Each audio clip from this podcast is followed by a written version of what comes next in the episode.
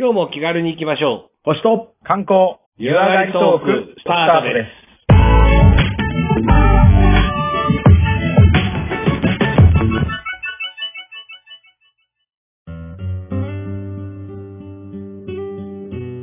はい、それではここからはテーマの3つ目を紹介していきます。本日は特別編として、えー住職に参加してもらってますけれども、3つ目のテーマは、お寺の歴史の楽しみ方ということでお話を伺いたいと思いますが、よろしくお願いします。お願いします。はい。ありがとうございます。お寺の楽しみ方というか、まあ歴史って言って、まあいろんなこう観光とかでお寺に行くと、うん。あの、そのお寺の歴史を結構みんな勉強するんですよ。まあ勉強する人は結構既得でしょうけど。あ、でもチラシとか観光案内は基本そういうのだよね。んでしょで、大体そのお寺はほら何年にできてどういう歴史があって、こういう風になってったって。まあそれはもちろんそれはそれでね、面白いの。んまあそれはそれででもいいんだけど、うんあの、実際に観光所ではできないものがあって、ほいわゆる本ではね、絶対にわからないのがあって、それがお寺の周りなんですよ。う。周り？これはね物理的に建物の周りもう物理的に建物の周り。うん。で、お寺の一番の楽しみ方といううわか、、聞いて。お寺が、のことを知るには、ここを知っとかないといけないんじゃないかって一番大事なことでもあるんだけど、あの、なぜそのお寺がそこにできたのか。あここれが、はいはいあの、わからないんですよ。どこにも書いてないから。ーそうだね。あの、何年に経ちましたが突然出てくるもんね。が、まあ、それは絶対ある。どこのお寺も多分そこはね、抑えてる。まあ、もちろん、わからないはあるけど。お そう。なぜ、なぜここにできたんだって。うん。でお寺ができた理由って考えるとものすごい面白くて、おおそうだね。あの、僕、なんかこう、こうお話をするなりわい、うん。半分そうじゃない、うん。そうなんですよ。だから、この人どういう考え方してるんだろうとか、うん。結構自然とその考える癖がついちゃって、はいはいはい。でこの人本当は何を考えてるんだろう。一番多いのは、まあ、人生相談とかやっていても、うん。し質問の裏に本当の質問が答え隠されてるみたいなのがああるんですね。なるほど。だから、うーんと、まあよく聞かれる質問で、あの、あの、なんていうの？お布施入れる袋には、はいはい。なんて書けばいいんですかって来るんですよ。ほうほう。あそこにはお布施って書くのが一番なんですけど、それ、その人聞きたいのはね、それじゃないのうね。ん。本当はいくら入れるかだけ。はあの、質問の裏側にね、必ずあるんですよ。あ。それを汲み取って、お金の内容というか料金までも伝えてあげなきゃな、みたいな話。まあ、いや、そこまではね、やりすぎな気がするのね。だけど、意図を汲み取ってあげるっていうのはとても大事で、うまあ、さすがにお布施の金額とか、そのお布施の封筒に何書けばいいかっていうか、うんもっと端的に、ちょっと、まあ、誤解が生まれたら嫌なんでうんあれですけど、えっと、ご法事にうん親戚って呼んだ方がいいんですかって質問が例えばあるとするじゃないですか。確かに。で、これあの、当然呼んだ方がいいんですよ。うんいっぱいで送ってあげましょう。うんでも、その質問をするってことはさ、呼びたくない人がいるわけだよ、親戚に。あ。ありそう。はいはいはい。なるほどねうん。訳ありね。あの、あの親戚嫌いだから呼びたくないんだけど、やっぱり呼ばなきゃダメなのかしらみたいな。はいはいその葛藤があって、そうだね。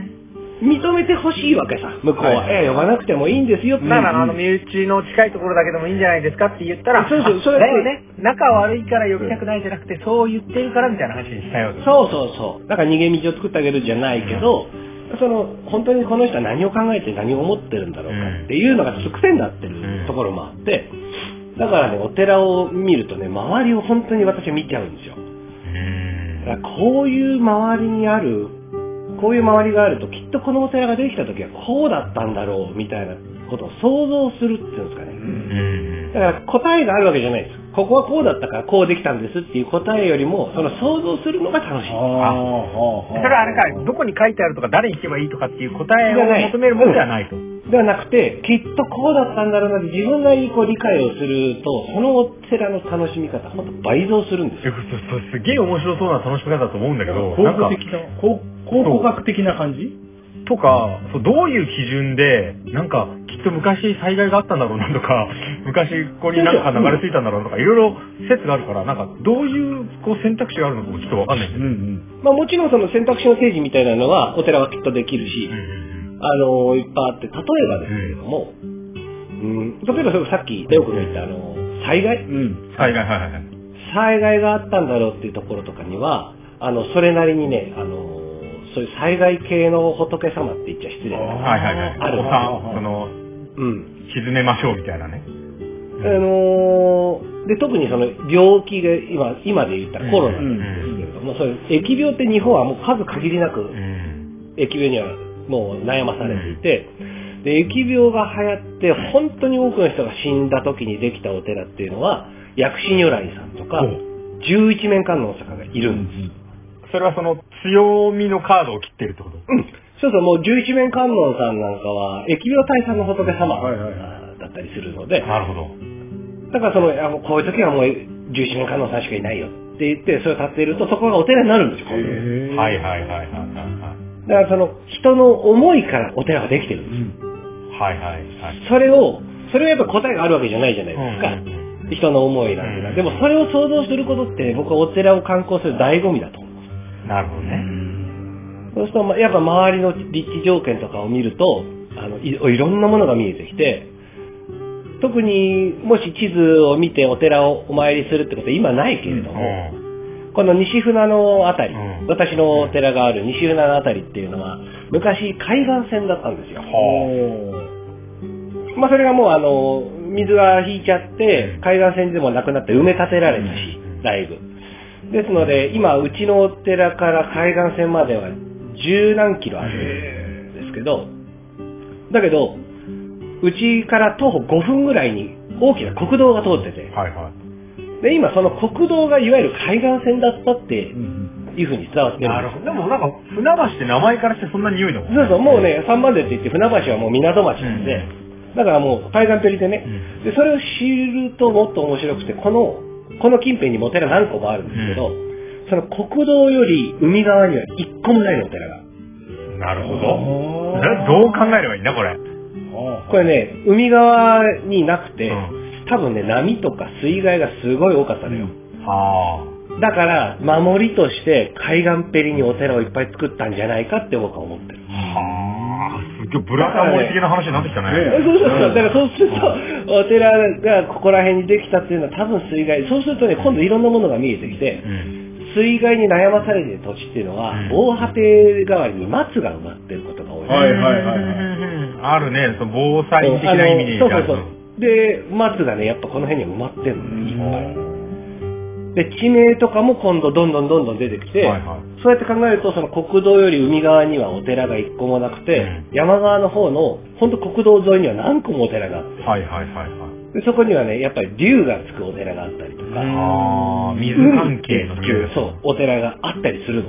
はいはい。そうすると、やっぱりこの辺りの地域の人たちは、あのーいわゆる水害で悩んでいて、うんそれを仏様にすがってできたお寺なんだろうと。はいはいはいはい。そうすると、このお寺が本当にここにできた意味って何なんだろうっていうことを考えると、あのこういうことで人から望まれてできたんだなっていうとね、一気にお寺の歴史が、いやあったかみが出てくる。ーありがたい。なんかそういうますね、ありがたみがね。いやー、これは楽しみ方として素晴らしいですよね。その広がり方がさ、無制限に広がる想像力に、ちょっと、そうねん、感じますねだ。ってお寺の参拝用のマップの外は見ないもんね。はい。まあ今はね、ちょっとうちのお寺もそうですし、いわゆるその立地の話ですけど、例えばその周りに何があるかう。ん。で結構あんまりこう、こういうところで言っていいのか、まあ僕、坊さんだしね、ちょっと忘れちゃいますけど、例えば、遊郭ってでしょ、うん吉原的な？うんそうそうそう。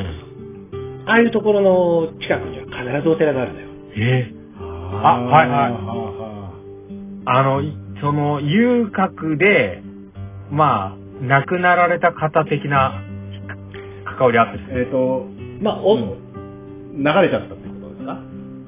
そうだと僕は思ってます。はいはいはいはいはいはい。で、そこはやっぱり想像じゃないですか。うんちょっとまあ、遊郭の話なんで、ちょっと、もしかしたら耳触っちゃう人がいるかもしれないけれども。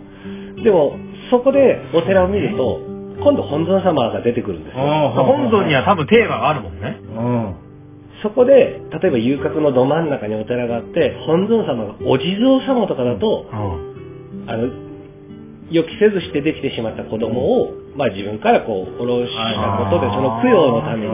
しね。お地蔵様って、あの、そういう子供のかも、はいはいはい守り本尊なので、例えばお地蔵様が本尊様になって、多分本当にここに涙流しながらここでお参りしてた人がいたんだろうなって言ってくると、もうね、お寺の本堂の前がね、景色が変わってくいや、るんですよ。俺、泣いちゃうかもしれない。で、そこに今度じゃあ例えば、あの、如意輪観音さんっていう観音様がいるんですけど、まあ例えば如意輪観音さんとかがいると、あの、いわゆる男性から病気をもらって亡くなってしまった女性を多くお祭りしてたのかなとかっていうような、まあだから答えがないし、その、お寺さんに聞いたら、そうだったんですかって言ったら、いや、全然違いますよとかって言われちゃうと思うんだけどまあ答えのない楽しみ方っていうか、答え合わせしなくて楽しむ楽しみ方。いやなんか、あの、ごめん、素人トークだけどさ、その、いろんなこう、まあ、そういう一神教じゃないからこその世界なのかもしれないけど、さっきマーが言ったみたいに、これだからこういう思いがあるはずだとかっていうのって、なんか、その、昔の人たちの結構真面目な、まあ、あの、奈良の大仏じゃないけども、国家規模の、今回はこれですみたいな、そのカードを切っていくわけじゃん。それが分かると、ちょっと、なんか、ポケモンなのかなんか分かんないけど、そうそうそう。そう。だからこのエリアのこの災害とかに対してはこれ。うん。これが起こったからこれとかっていう、そのなんか、エリアが選んだ一つのこう、対策とか技みたいな感じだよね。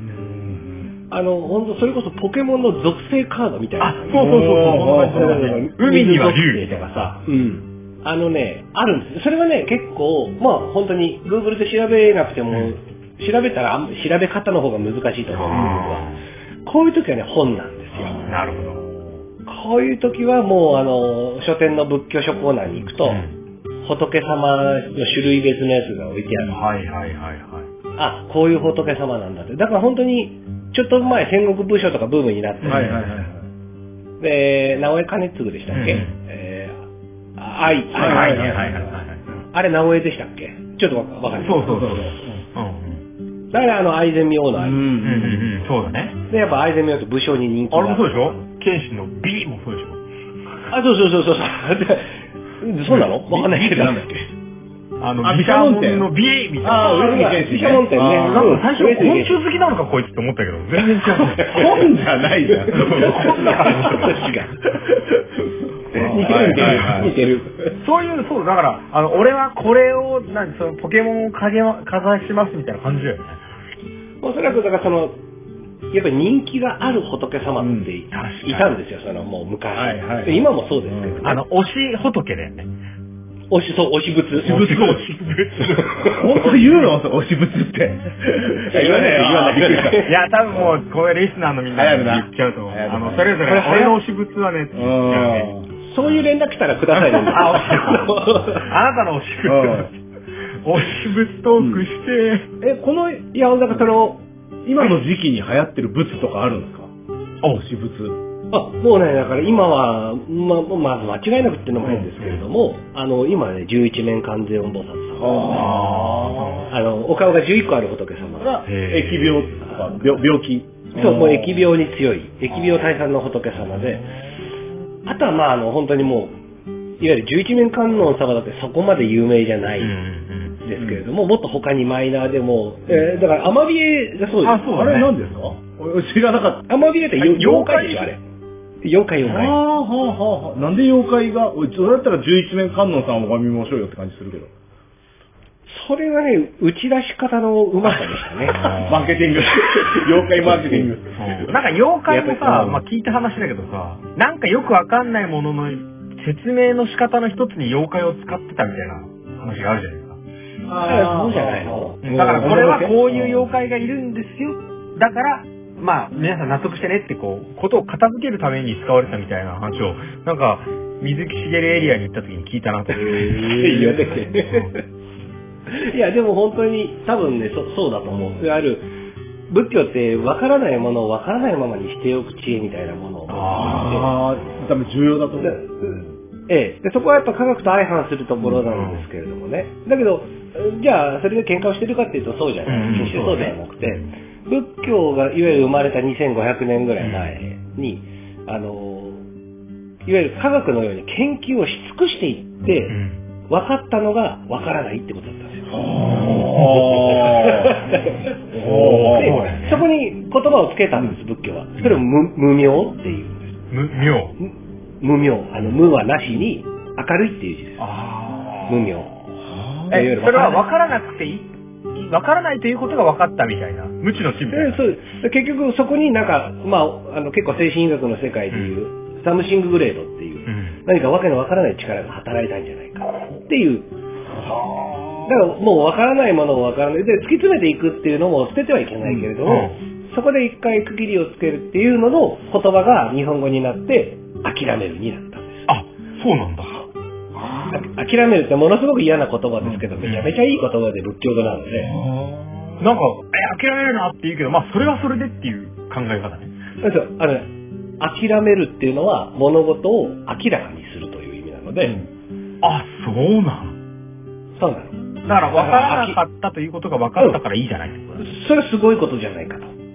もともと仏教って苦しみをなくすために生まれてますから、はいはい。じゃあ苦しみって何なんだろうって思ったんです。はいはいはいはいはい。で苦しみって何なんだろうそうすると、うんまあ、いっぱいあるわけですよ、苦しみの種類はいはいはいはいはい。で、これはなんで、じゃあ、じゃあ、例えば死ぬ、しこれ死ぬ苦しみですよね。じゃあ、なんで苦しむ、死ぬんだろう、うんなんで死ぬんだろうって言うと、え、年老いるからじゃねえか。うんうんで、なんで年老いるんだろうって。で、なんで、なんで、なんで、なんで。なんで、なんで、もうなんで苦しむんだ全問答のあれだよね、まさにね。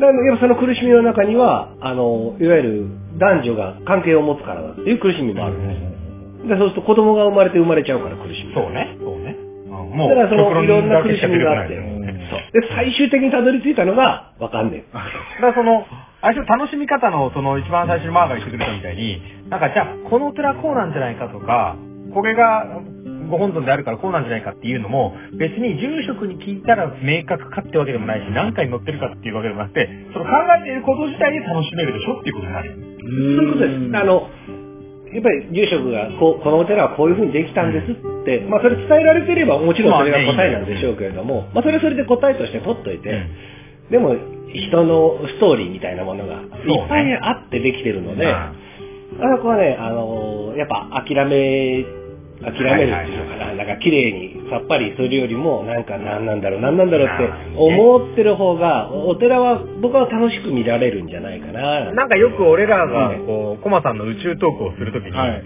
こういう人工のこう宇宙機がこういう風に行ってみたいなのも結構俺ら擬人化することが多くて。まあまあまあ、そうだね。その方が分かりやすいからね。そうそう。んそれただもちろん機械で下通ってないんだけど、はいはいはいなんか、頑張れ、カッシー感情移入しやすいからね。で、それってなんか僕らが別にカッシーに対して思い入れがあるとかすごい理解してるとかじゃなくて、そこになんかさっきの楽しみ方みたいに思いを乗せてるからこそ生まれる、なんで楽しみ方、感情うん。はいはいはいはいはいはい。でも別にそれが正しいとかでもないし、うん NASA はそういうふうに思ってくれても思ってないし、はいはいだから NASA は、はい、じゃあ終了ですって言って電源切って終わりかもしれないし、ね、まあまあまあ。いや、でもそれは、やっぱ感情移入した方がいいでしょ。そうね、楽しみ方が全然違うし、やっぱ思いがやっぱね、残りますから。で、カッシーニだって土星に突っ込んだ後でもやっぱこう話題になるわけですから、我々は忘れないって言ってるんですから。そうです。そう、忘れたらそれで。忘れないってことは歌詞には死知なない。らないですよ。そうまいこと言うな絶対ある。そうなんだよね。だから大気に突っ込んでって消滅をしたというのは、科学的に NASA は、その物質がなくなったっていう証明ですけど、はいはいはいまあ、僕らの中には、もうフォーエバーカシーニなわけですよそうです。忘れない限りは。なるほどね。だからその、楽しみ方は確かに心の考え方とか答えが出なくたって楽しめるじゃないっていうのはすげえいい。いいですね。まあ、なかなかね、あの、観光で、その、人にこう、それを言うのは難しいかもしれないけれども、まあ、あの、いいる、その、本当にお寺の建物とか、まあ、本尊様ももちろん価値があって、うん。えー文化的な価値ももちろんはあるんだけれども、やっぱり最終的にっていうかね、ちょっとお寺に行ったら、少しだけ周りを散歩してもらって、あの、いろんなところを見ると、すごい、なんて言うんだろう、その、お寺のストーリーが本当に見えてる。あこれね、うちの、うちのご栄華を、あ、ご栄華っていうか、うちでお教室に来ていたおばあちゃんの話なんですけどね、ちょっと、まあバスで30分ぐらいのところから来るんですよ。うん結構、まあもう、ここからバスで30分って、ちょっと田舎っぽいところに行くんでね。で、そのあぜ道みたいなところに、うんあの、お地蔵様のちっちゃい、うんちっちゃいお地蔵様の像、んちっちゃいって言ってもなんか30センチぐらいのお地蔵様の像がね、捨てられてたっていううん。ね。まあ、別にそんなの不思議なことでもなんでもない。まあちょっと荒廃しちゃってるわけですよ。ちょっと残念な話ですけれども、でそのおばあちゃん、そのお地蔵様を見つけて、うちょっとあまりにも不憫だから、うんあの、それをこう、立て、立てたのよ。はあ、これ米届いちゃうやつじゃん。ただ立てただけなのよ。そしたら、その日の夜に米が届いたってわけではない。あ、びっくりした、びっくりした。そうね。そう。で、あのー立てただけなのね、そのおばあちゃんは。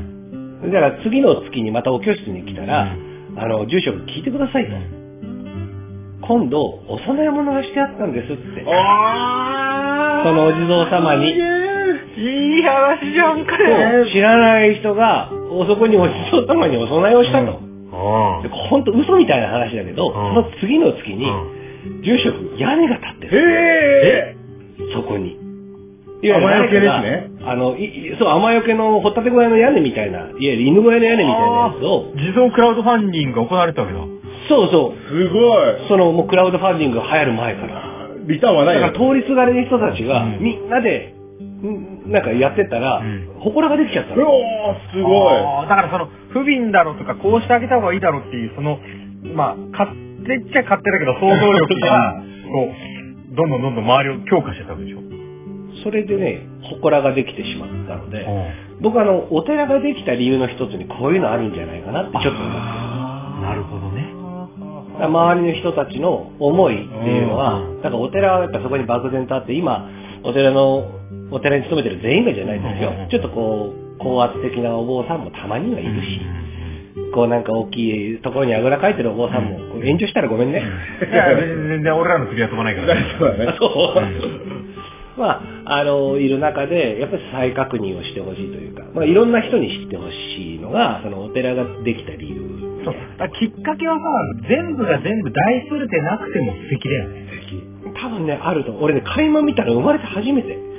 あの、信仰の、信仰が繋がっていく姿。うーん。信仰のつながり、あ、いいですよね。もうね、す、すごいなと思って、で、やっぱりそそれはね、あの、すごいですよ。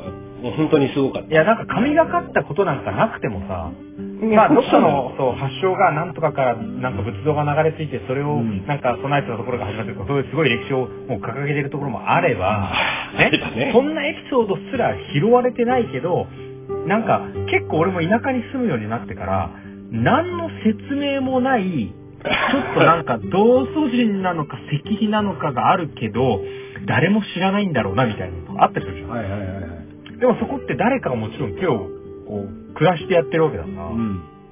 だからそこはね、あの、ちょっとお寺のさっきのマーが教えてくれた、あの、楽しみ方の一つに、ここって何やってこうしたんだろうとかっていうのを勝手に思って、もちろん答えがないまま終わるんだけど、勝手に想像してね、勝手に想像する。勝手に想像して、まあ、たまにね、あの、残念な想像にたどり着いちゃうこともあるわけさ。ああきっと例えば、戦争が起こって、はいはいはいはい多くの人が死んでとかっていう悲しい結末を迎えることももちろんあるけれども、まあそれはそれで、それでもそれがやっぱりその想像力が作り上げた、その楽しみ方であって、別に馬鹿にするわけでも何でもないわけだから、俺はそれは全然ありだと思うんそう。そうそう。だから本当に多くの思いからね、お寺はできてるってことを、お坊さんもね、再確認してほしい。いやー、いいよ。なんかあれだね、いいよコマさん、俺らがさ、あの、まあ俺らがって俺らだけどさ、はいお城を巡るときは勝手に攻めるつもりで見ろって言うじゃん。はいはい、見方がね。そうだよね。おうおうおういや、あれだってさ、はい誰がどこで守っててどうやったとか誰も考えないけど、でも、確かにさ、子供の頃とかってさ、うんなんか、突撃ってやってさ、なんかあそこから撃ってくるぞ、撃てとか、そのなんかこう、ごっこをするじゃん。はいはいはいはい。でもそれって、え、本当にそこでやってたんですかとかって、そういうのは、うんやばいやばい。そうそうそう。そんなんダメですよね。ね違うんですよ。もう想像の勢いだから我々個人の、そうそう個人の自由なんで。そうそう。うん。俺のこう妄想の世界はいでそれがもう行われてるから、うんそれはそれで、はいこのお城だったら絶対こっから鉄砲って、あ、でもここで買わせたら俺だったらこの石だけ登れるなとかさ、はいはいはいはい。その楽しみ方で俺もんで1時間何やってんだろうみたいなのあるんですよそうだね。イベント例でね。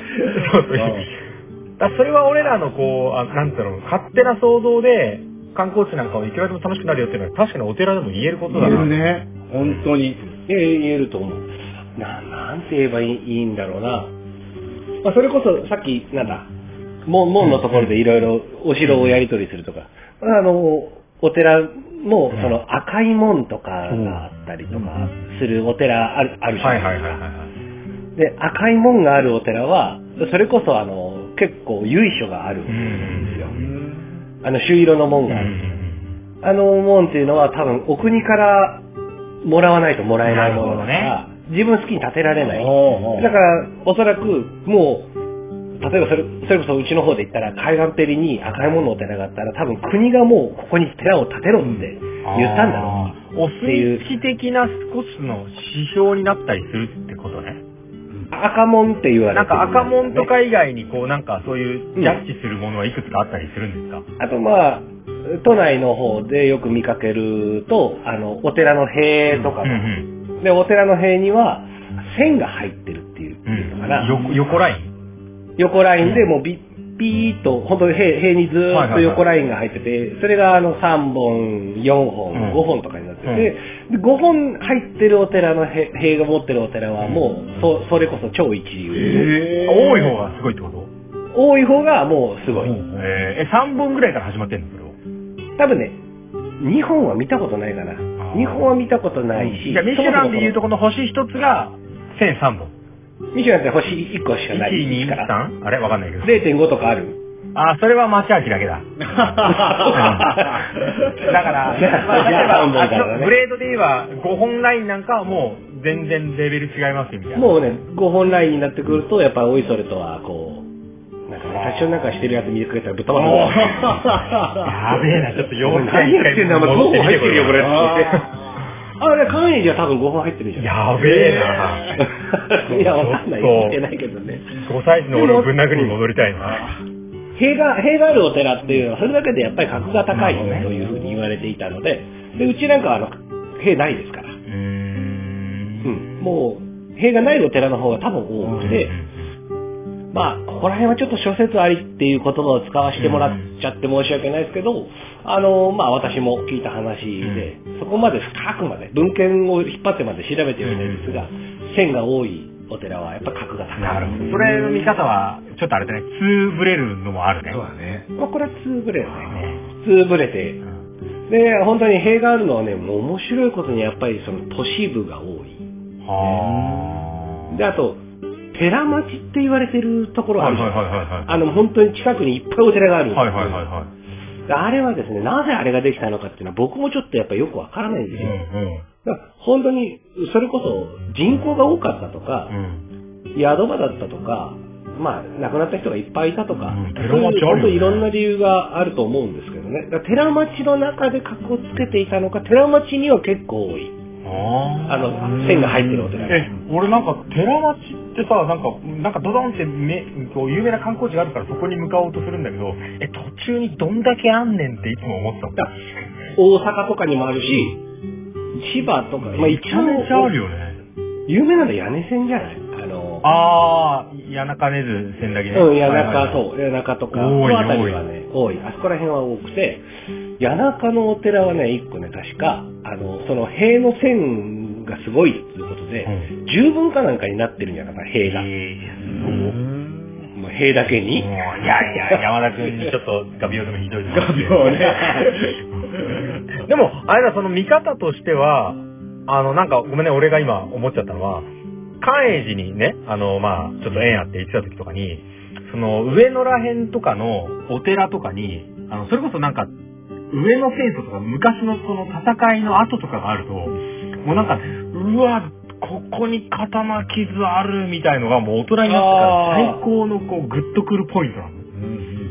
で、それも多分、なぜここに立ったかっていう考えに近くて、それがそもそも何なのかとか、解説も何もないんだよ。で、さらになんかちょっとこう、あの、山、田舎にある山城、昔の山の上にちょっとお城の跡あったりとか、そういうとことか行くと、昔ここになんかお寺があってとかの解説ぐらいはあるけど、この石に穴開いてんの、これはなんか立ってたんでしょうかねみたいなものを思って、なんか、じんじん来ちゃうよね。うんうんうんうんうんまあでもすごい楽しみ方、その歴史を見るっていうのかな、結構大きいお寺で、あの、お寺は2種類、まあ2種類だけって言ったらすごい変だけど、えざっくりでいいよ。まあ、お檀家さんでのお寺とうん。参拝寺。って。はどういうこと？お檀家さんがいないけど、うん。いわゆる本当に参拝者がいっぱいいるってお寺さんじゃはいはいはいはい。浅草の、まあ、清掃寺さんとかも、うんあそこお檀家さんもいるけど、も。本当ドメジャー。観光地としてのお寺ね。そうそう、もちろん、お檀家さんもいるお寺ですよ。だけど、いわゆる参拝、参、参拝者が多かった。うん。え成田山とかね、はいはい。なんか成田詣とかっていう言葉が残ってるぐらいに、えーそういうお寺さんとではまたちょっと見方が変わってくるんだけど、昔からその参拝者が多かったお寺、まあ、それこそ関永寺もそうだし、えー成田山新勝寺もそうですね。とまあ、大きいお寺は大体そうなんだけど、うん柱とかやっぱ見ると面白いですよ。面白いようね。ん。これね、火事になっちゃってたら、うん。ちょっと残念なんだけど、うんもし例えば数百年、うんまあ、数百年、ほんと200年ぐらい火事になってないうんお寺があればね、柱見ると、へこんでんさに、柱が。うん。どういうこと？座るの、え？参拝者が。柱に座って、うんお尻の重みで柱が丸くなっている。はいはい。え、柱って縦にじゃなくて？えどういうこと？あのね、例えば横の梁みたいになってるあーなるほどなるほどあー言えばいいのかもう横に張り出してるようなところがね、こう、ぐるっと丸くなっててこれ最初からもう丸いの使ってるんですかって聞くといや、これね、実は重みでこうなってるんですよ。つるっつるしてるから。はだからそういうところがね、あるところはある。あのーまあ宣伝になっちゃうけどね、奈良県の桜井市にある、うん。長谷寺さん。うん。うん。行ったことある？観光とかで。いや、ピンとこないな。ね、あのーとてもいいお寺なんだけど、はいはい。ここはね、あのーまあ本土何回も火災に遭ってるんですけどね、すごいよ。本当に。柱がぜひ、うんぜひ行ってみてほしい。ああの、一番上に登った、山寺なんで、うん一番上に登って、本当清水寺みたいな舞台があるはいはいはいんですけど、その舞台を見るように、舞台から外を見るように、本堂のへりに座れるようになってる。それはここに座るよねっていうポイントがあるわけね。はいそうそう、あるの。なるほど。それはね、もうね、木がね、あの、一人分のお尻ごとにすり減ってるんですよ。えだからもう全部丸になってるんじゃなくて、四角い木なのに、あの、ほんと等間隔にはい丸くなってる。はいはいはい。本当にあの、見ると面白い。すごいね。で、そこに歴史を感じるっていうかこう、コマさんがたまに言うんだけど、観光で心はこう、歴史を超えてタイムスリップして見るわけでしょ よく言うじゃん、いやいやいやいや、そそれそのは、見方は2だとい。やいや、それはそうですよ。観光はもう歴史に潜っちゃえばもうさ、そのまま出てこれないぐらいドハマりしちゃってね。うんもう瞑想しちゃうんだよね、歴史の中にね。そうそう、うん瞑想ここ誰々も座ったんだろうなとかさ。それはもう、あれいいよね時空を超えますよ、観光は。あ、そう、観光は時空を超えうる。ん。いい言葉だ。は いいや、ぜひ、あの、今度、あの、掲示板に使ってください。いや、でもある意味、まあ歴史が深いお寺っていうのはもう、それ行くだけでも、ね、歴史の重みから迷い込める時代はたくさんあるよね。で、解説がなかったとしても、うんその、今はマーが教えてくれた時に、あ、こんな風な見方あるなとか、はいはいはい。こここうだったんだろうなってだけで、全部に便乗してくれる人が横にいるかはわからないけど、まあ一人でじっくり巡るのは、なんか素敵で。ありあり。うん、面白いと思う。もう木一本でも楽しめる。ね。木が一番分かってるからね、きっとね。いや、俺さ、それあの、萩に行った時に感じだって、これコマさんにも話したけどさ。なんか、誰だっけ？山口？そうそう、桂小五郎かなんかの家があってさ、で、そう、あ、そう、松下村塾もあって、うん松下村塾とかに行ってなんか、普通の縁側が残ってるわけよ。いや、ここで、この木は200年はありそうだから、ここで聞いてたんだろうな松陰先生の話を、うんって思ってる変態で。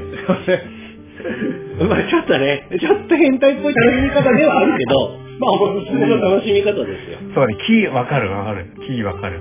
楽しめるよ。そうそれは、もうあれだよね、想像力がさ、こう、広がる、まあ、ゴールのないはいはい。展開だから、うんまあ、おすすめだし、で、話戻せば、歴史だけど別に全部答えを求めない、諦めるってのもいいってことだよね。おおっしゃる通り。あの、そういうことなんですよ。えっ、と、なんかやっぱこれはこれなんだよっていうのは、それはすごくスッキリするし、まあ、すっきりさる。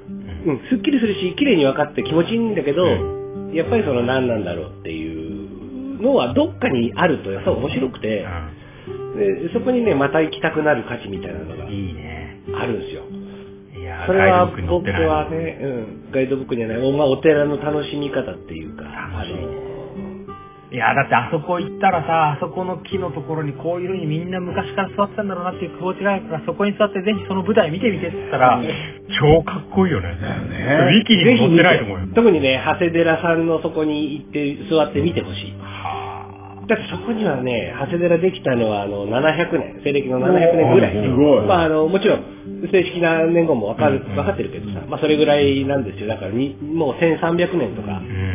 ずーっとあそこにある。ね1300年前の景色と同じなんだよ。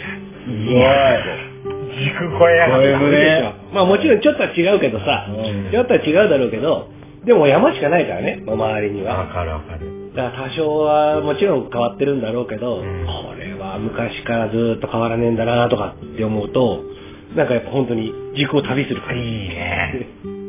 いや、渋いね。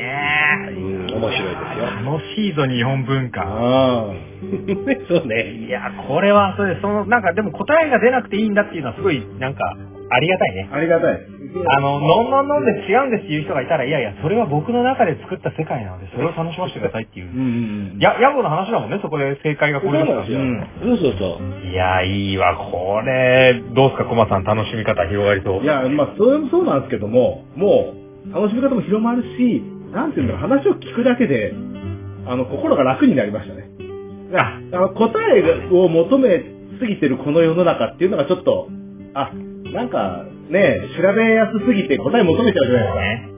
確かに、その場でスマホで調べて答えが出ないと、なんか、なんかムカつくよねって思っちゃうもんね。それが、もう分かってないよって話ですよね。それもう、数珠すらめだ。そうだそうだそうだ。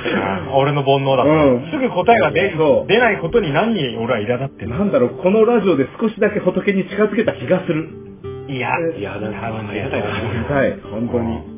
いや、時いいのかな？を積んでうん、ほんとこんなラジオに出てもらって申し訳ないんだけど、楽しみ方としてはすごく素敵だね。いや、楽しかったですよ。いやじゃあ、第3のテーマ、えーお寺の歴史の楽しみ方はこのあたり大丈夫でしょうか？こちら。はい。じゃあどうもありがとうございます。すいません、ありがとうございます。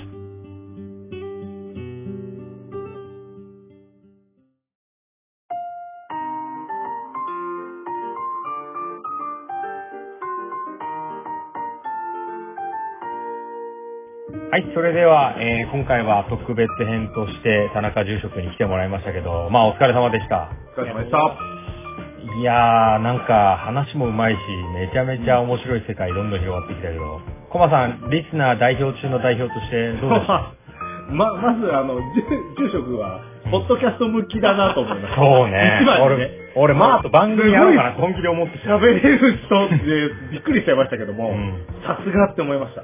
さすがね。やっぱそういう機会に、やっぱ喋る機会が多い方っていうのはすごいなと思いました。それなんかちゃんとあと伝えたいことがあるよね。そうだねあの、こう、これ、何でもいいやって言って、あの、話してるっていうんじゃなくて、ちゃんと答えたいことがあったら、じゃあこの話から中から持ってきてるから、はいなんか、印象に残った今回のトークはあります？いや今回やっぱ無名ですかね。うんうん。調べ尽くして、結局分からなかったってことが分かったっていうような部分ってあったじゃない。はいはい、あったあった。うん、あれ、なんか今、ね、その調べやすい世の中に、そうね。ちょっと矛盾してる部分だけど、どっちもこう、あれ発想が共存してるっていうのが面白いなっていうふうなそうね。感じはしましたね。答えないからこその面白みは絶対あるし、あるあるある。答えが必要ですかと言われると確かになんかそこまで言われるとなんか俺なんてやぶなことしたんだろうと思うよ。なんかでも、求めすぎちゃってるっていう今の現代に対してもちょっと苦言を呈していきたいっていう感じはします。しますうんうんうん。うんそれ調べれば出てくるんじゃない？って、いや、調べれば出てくるし、10通りの諸説が出てくるかもしれないけど、いや別にそれを絞る必要もないし、うん。そのもちろんあの、なんか科学でとか考古学でとかそういう学術もあるけど、確かにそれに全部答えを出さなくてもいいとは思ってますよね。うん。コマさんがこんな認識ですけど、住職大丈夫ですか？無無名についてはですね、もう無名の話をするだけで多分6時間ぐらいかかるし。いや、これ、いや、でもリスナーね、うん。食いついちゃうと思うな、これ。いろいろな解釈もありますけれども。でもあの、やっぱり分からないものを分からないままにしておくっていうのは結構深層心理というか、これは日本の仏教、日本の仏教じゃなくてね、世界の仏教だけじゃなくて、結構アメリカのネイティブの、アメリカ、いわゆるインディアンっううんうんうん。あのーの、いわゆる伝統の言葉としても残っていて、えっ、と、ホピドうネイティブアメリカのホピドのことわざみたいなのに、答えがないのも答えが一つっていうのがあるんですよ。全然いいよね。共通してる。してるんですよね。だからやっぱり調べに調べて調べ尽くしたからこそ言える、あの、いや、わかんないでもいいんじゃないの？もう、みたいな。いやー、素敵。だから、あの、途中で投げ出したわからないじゃない。それがすごい、やっぱり、何千年も続く人哲学の一つとしてあるのかな、なんていうのは思うね。もう偶然の偶然、奇跡的なタイミングでいろいろ重なってこうなりましたみたいなものが、まあ世の中にも絶対あるだろうし、うんそれを追求しますかっていうだけだもんね。そのやっぱり、わからない偉大な力が働いたっていうのは、それはそれで素敵な答えなんですよ、やっぱり。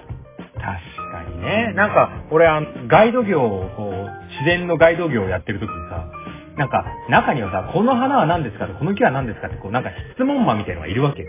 はいはいはい。で、別にいいんだよ。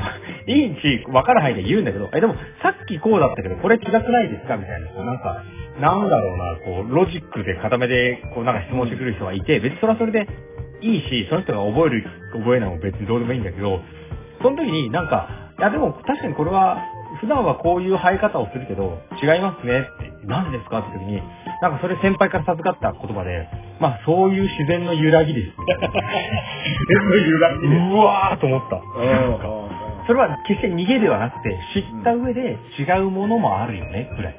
うんうんそりゃそうだよねって。だから歴史の教科書だって何かの発見で変わるのは別に悪ではないしさ、そうだよね。なんか嘘ついてたんですかって言ったって、いや嘘とかじゃないからみたいな話ですよ。歴史の教科書なんて、ね、歴史の教科書なんて変わって当然だと思ってるんですよ。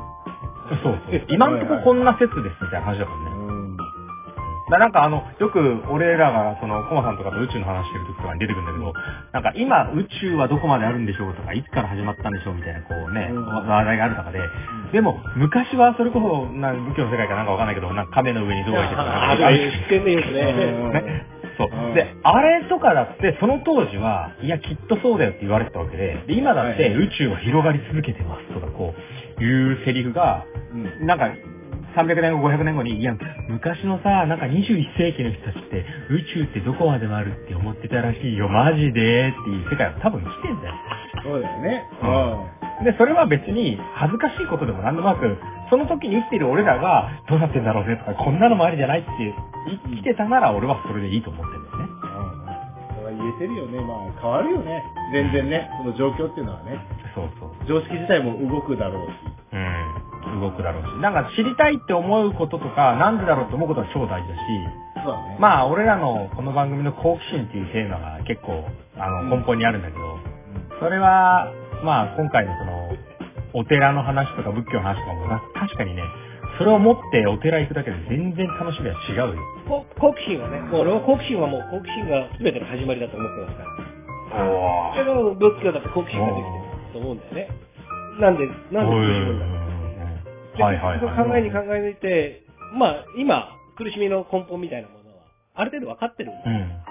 仏教的に。うんうんうんこれあの、宿泊って Google で引っ張ってください。宿泊宿泊。はいこれがあはいはいの仏教の苦しみの根本。なはそれを、それを、じゃあどうやって解決していけばいいのかっていうと、本当にいろんな教えがあって、8万4千巻も経典ができちゃう。もうね、やっぱりいろんな人によって違うし、ただ、うんあの、一個仏教は生きてる人が心穏やかになることを教えで。わからないことをわからないとしておいたのに、あの、気持ちよくなる人と、悔しむ人っているんですよ。なんで俺はわからないんだよ。諦めきれない。はいはいはい。それどっちが心穏やかだ？で、えー最終的には自分の心の持ちよう一つなの。あの、ああ、わからないこと分かっちゃった、気持ちよかったって思えるってすごいことなの。はい普通わからないことわからないと納得できない。確かにそこで持てる勇気みたいなものが、わからないことを、うんあこれはわからないんだって、ガツッと納得できちゃうと、すごい心穏やかに過ごせると思うよ。なんか、あの、コマさんと話してて、その宇宙の話とか宇宙機の話とか、なんかいろいろ教えてくれるんだけど、なんか別に俺らは、もう素人が勝手に調べてることで、でただ今、ボイジャーっていうのはいよいよ太陽系を出てるらしいよ、マジでっていうだけが俺らの中の答えは、え、それ考えるだけでこんな楽しいんだってことは分かりましたよね。そうだね。ほんとそうだと思う。うん。これはもうだけど想像も無限大に広がるし、そうそう。そこから先もね、こう楽しめるんじゃないかなって思う。そうそう。で、そのなんかこ、これって楽しいんだっていうことが分かったっていうのは結構俺らがこの番組やってて気づいてることでもあるよね。まあ、心持ちなのかもしれないですけどね、それもね。あで、なんかそれも決して見えるわけではないけど、うんなんか、数千か数万キロ離れてるところにある宇宙機の中に、これが乗ってるらしいよ、えーっていうだけ。はいはいはいはいはい。それ以上の答えとかを、うん別に、いいんじゃないのそれはそれでっていうぐらいの気持ちが最近すごいスッキリしてんだよね。全部にで、でって言う必要はあんまない。はいはいその先はだって想像じゃないですか。そうそう。何があるんだろうねレレゴブロックあるらしいよ。レゴブロックどうなんだろう、そのままみたいな。そんそのまま、そう、それのまま。なんでわざわざみたいな。なんでゼウスの乗せてんのみたいな。なんか、あ楽しいからみたいな。ゴールデンディスクがあるよとかでしょ？ボイジャーの。あれもね、もしかしたらいずれは別の人類が拾うかもしれないみたいな想像からっていう。だそれは500年後の人たちが、はいはいはい昔の地球人なんか、レコード版宇宙に飛ばしてたらしいよ。マジで？って言ってるわけだよ。いい、いい、いい。いいよね。今な時代も楽しめてる最高だよね。うん。うんいや、それはね、ほんと素敵だしね。いや、今回もその好奇心はね、もうすこぶる刺激されたのでね。広がっちゃいました。そう、本当に、こんなド脱線上等の番組に出ていただきましたけど、なんか言い残したことや今後のメッセージあれば、どうぞ。まあ脱線上等ですからね。脱線にこそ面白みがありますから。いいいます脱線にこそ面白み。ありがとうございます。じゃあ、ちょっと今回特別編ということで、配信はいくつかに分けようかなと思いますけど、またぜひ、こういった特別編なのか、さっきコマさんが言ってくれたみたいに、ちょっと、なんか、別番組立ち上げちゃってもいいんじゃないかと思いますので、ぜひぜひ、あの、リスナーの皆さんから、あの、励ましやメッセージ、リクエスト、ちょっと感動した時にはね、ぜひとも、住職宛にも、なんかメッセージ残してくれれば僕らからも伝えますので、あの、ここで番組からのちょっと宛先をご紹介させていただきます。えー番組では皆様からのメッセージ、リクエストを募集しております。えーメールアドレス、小文字で、k-o-m-a-l-e-o、数字の15、アットマーク gmail.com、えーローマ字読みしますと、コマレオ15、アットマーク gmail.com です。また、ツイッターやフェイスブック、えー開設してますので、えーハッシュタグ、ホット観光などでたくさんつぶやいてますし、探していただいて、えーたくさんフォロー、リクエスト、いいねして絡んでいただければと思います。えリクエスト、メッセージいただいた方には番組特製のステッカーもご用意してますので、はいどうぞ、えっ、と、Gmail でね、個人宛てに、えーそうですね送っていただければと思いますので、よろしくお願いいたします。あの、ちゃんと住職にも送っといてくださいね、コマさん。はい、了解いたしました。はい。はい。じゃあ、あの、今回特別編ということで、すごくワクワクが止まらない話題ではありましたけども、はい。まあ、まずは特別編の一発目ということでね、こちらで終了となりますが、えー本日は、えー田中住職、えー本当にご参加ありがとうございます。はい。ありがとうございますありがとうございました。じゃあまた、機会があったら、よろしくお願いいたします。今回は失礼します。さようなら。さよなら。